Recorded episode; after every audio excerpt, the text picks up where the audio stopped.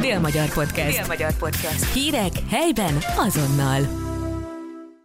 Üdvözlöm Önöket a Dél-Magyar Podcast legfrissebb adásában. Én Hornyik Anna Viola, rádiószerkesztő vagyok.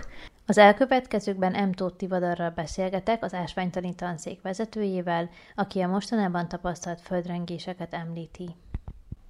Mostanában szokatlanul sok földrengés volt a régióban. Mi okozhatta ezt? Minden földtani folyamat az nagyon hosszú ideig tart.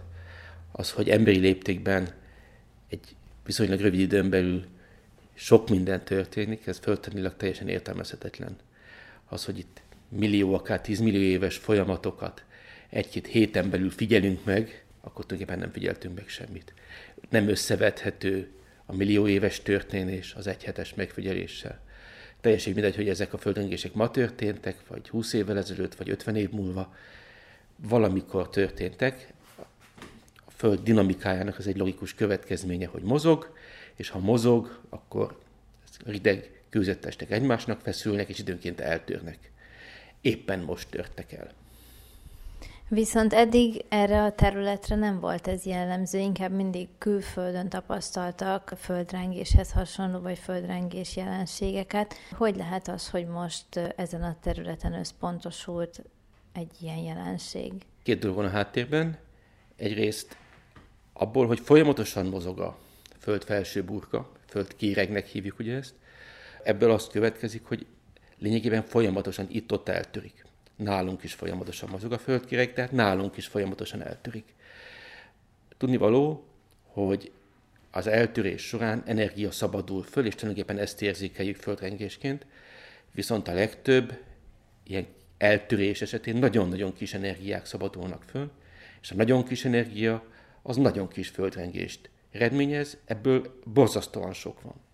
Minél nagyobb energia szabadul föl, annál sokkal kevesebb földrengés van, ha valaki erről emlékszik még matematika óráról, exponenciálisan csökken a felszabaduló energia nagysága a földrengések darabszámával. Tehát kétféleképpen lehet több földrengést érzékelni. Egyrészt, tényleg több földrengés van, másrészt, hogyha érzékenyebbek a műszereink, hiszen akkor a kisebb rengéseket is érzékeljük. Most jelen esetben ez történt. Az elmúlt években a nagyon érzékeny fölrengési érzékelő hálózatot építettek ki Magyarországon, tehát a korábban nem érzékelt, nagyon kis energiájú rengéseket is tudjuk érzékelni. Ez történik ma, ezért nem csak a kettő, négynél nagyobb magnitúdójú rengést, amiket emberig is érzékeltek, tapasztalták szarvas környékén, hanem a műszerekkel detektálták azt a közel száz rengést is, amit korábban a rosszabb műszerekkel nem érzékeltünk volna. Milyen hatósugarú volt ez a földrengés? Igazából nem hatósugár van itt, ugye, hanem általában a földkireg már korábban eltörött szerkezeti vonalak, szerkezeti zónák mentén reaktiválódik, azaz, hogy mozdul újra. Ez egy nagyon korábban jól ismert, ilyen szerkezeti vonal mentén kipattant földrengéseket jelöl ki ismételten, kb. 15-20 km mélységben pattantak ki a földrengések, a felszíni megjelenésüket, hogyha kirajzoljuk, akkor az ismert szerkezeti vonal rajzolódik ki. Igazából nem lepődtünk meg, hogy itt földrengés történt. Földtudományi vagy földtani folyamatok nagyon különböző időléptékben zajlanak egymás mellett.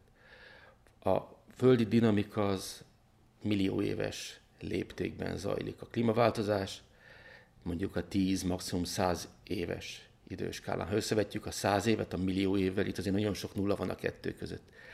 A klímaváltozásnak értelem szerint semmilyen kapcsolata nem lehet a földi dinamikához. Van-e valami módszer, hogy megelőzzük ezeket a rengéseket, illetve szükség van-e egyáltalán erre? Semmilyen esélyünk nincsen megelőzni őket. Egyes, egy esélyünk, vagy inkább úgy fogalmazni, hogy feladatunk van, amennyire lehet megismerni földrengéseknek a viselkedését. Ebből a szempontból két fontos mérhető, vagy inkább talán becsülhető paramétert kell megemlíteni. Egyik a már előbb említett felszabaduló energia, amelyik, ezt szintén említettem, nagyon jellegzetes eloszlást mutat. Nagyon sok kicsi, sokkal kevesebb nagyobb bacska, még sokkal kevesebb, még annál is nagyobb, még annál is kevesebb, nagyobb rengés van, az, hogy milyen eloszlást mutatnak a felszabaduló energiák, ez adott helyre jellemző. Hiszen a földi, a geológiai környezet adott helyszíne határozza ezt meg. A másik fontos paraméter, amit szintén meg lehet határozni, ez az a visszatérési idő, mennyi idő telik el jellemző módon két adott nagyságú földrengés között. Ezt kell megismerjük, hogy jellemezni tudjuk adott területnek a földrengés veszélyeztetettségét. A földrengés veszélyeztetettséget pedig azért érdemes tudnunk, hiszen minden emberi létesítmény tervezésekor ezt figyelembe kell vegyük. Hiszen arra az adott földrengés veszélyeztetettségre kell például egy gyárat, egy házat, egy erőművet méreteznünk, amekkora földrengés a belátható emberi időn belül várható. Említetted, hogy a földrengések során energia szabadul fel. tudunk -e ezzel az energiával valamit kezdeni?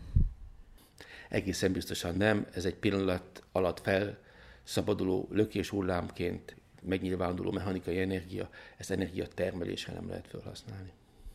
Várható-e még így a közeljövőben földrengés, illetve lehet-e előre jelezni ezeket?